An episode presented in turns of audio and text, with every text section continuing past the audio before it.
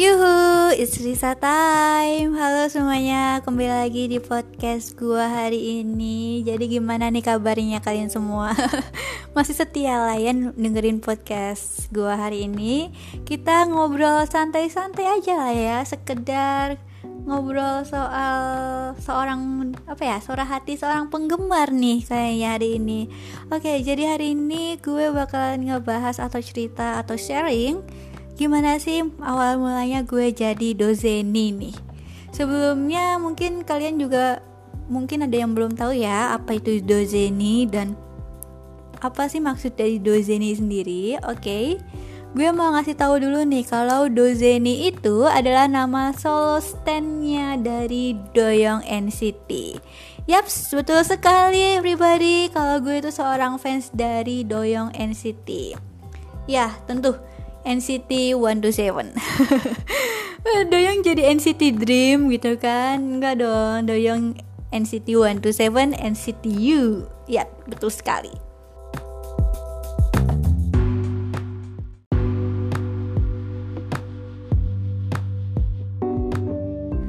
Tapi tuh beneran kayak literally gue tuh kayak nggak nyangka gue jadi Dozeni gitu loh jadi fansnya Duyong gitu loh uh, sebenarnya gue tuh udah suka NCT tuh waktu sebelumnya tuh gue suka unit NCT Dream dan bias gue tuh sebelumnya itu Lonjun ya bener bias gue Lonjun terus semenjak era Make a Wish NCT 2020 itu gue oleng.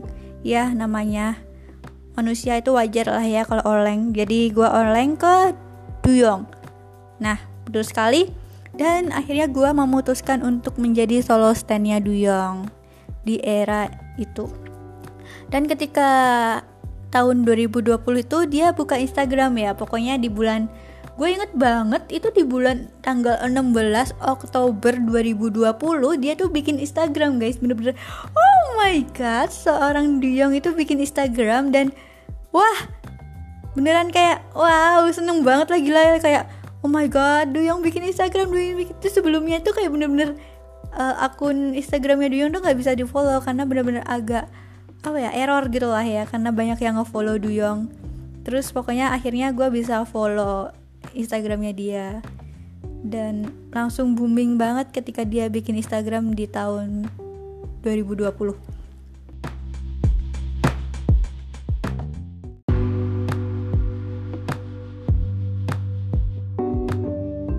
uh, sebenarnya tuh ada banyak hal yang bikin gue tuh sayang banget sama Duyong karena yang pertama tuh mungkin karena dia tuh berhasil ngebuat dia itu lebih berkarir gitu loh. Maksudnya nggak sekedar dia sebagai idol tapi dia tuh lebih improve lagi untuk mencoba hal yang mungkin hal yang baru lah mungkin buat dia. Yaitu sebagai dia tuh berhasil debut menjadi aktor terus juga main drama terus juga debut jadi aktor musikal di musikalnya Mary Antoinette dan dia berperan sebagai Axel von Fersen. Itu gila-gila keren banget. Dan for your information tiket musikal Doyong itu langsung habis dengan cepat. Pas itu gila itu keren banget. Karena apa ya?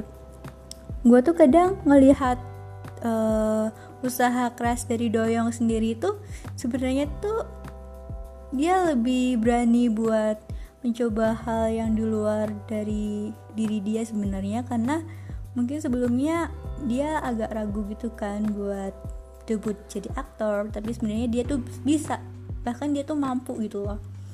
Nggak cuma sekedar OST drama sebenarnya dia kan udah banyak banget lah ya OST drama terus juga dan akhirnya uh, hingga saat ini bener-bener kayak wah Doyong itu keren banget gitu loh. Dia tuh bener-bener impression impression banget buat aku karena bener-bener oh gue bisa nih keluar dari zona nyaman gue gitu loh.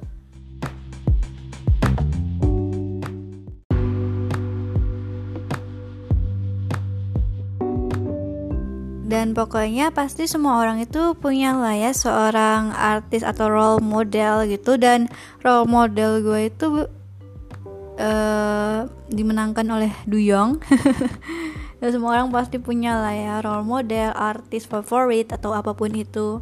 Dan bener banget role model gue dari 2020 sampai 2022 itu masih tetap stay di Doyong wow keep applause banget lah ya buat Doyong karena bener-bener gue yang setia atau Doyong yang setia nih? Kayaknya gue yang setia nih.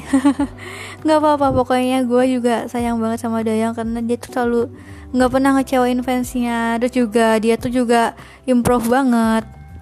Apa pun itu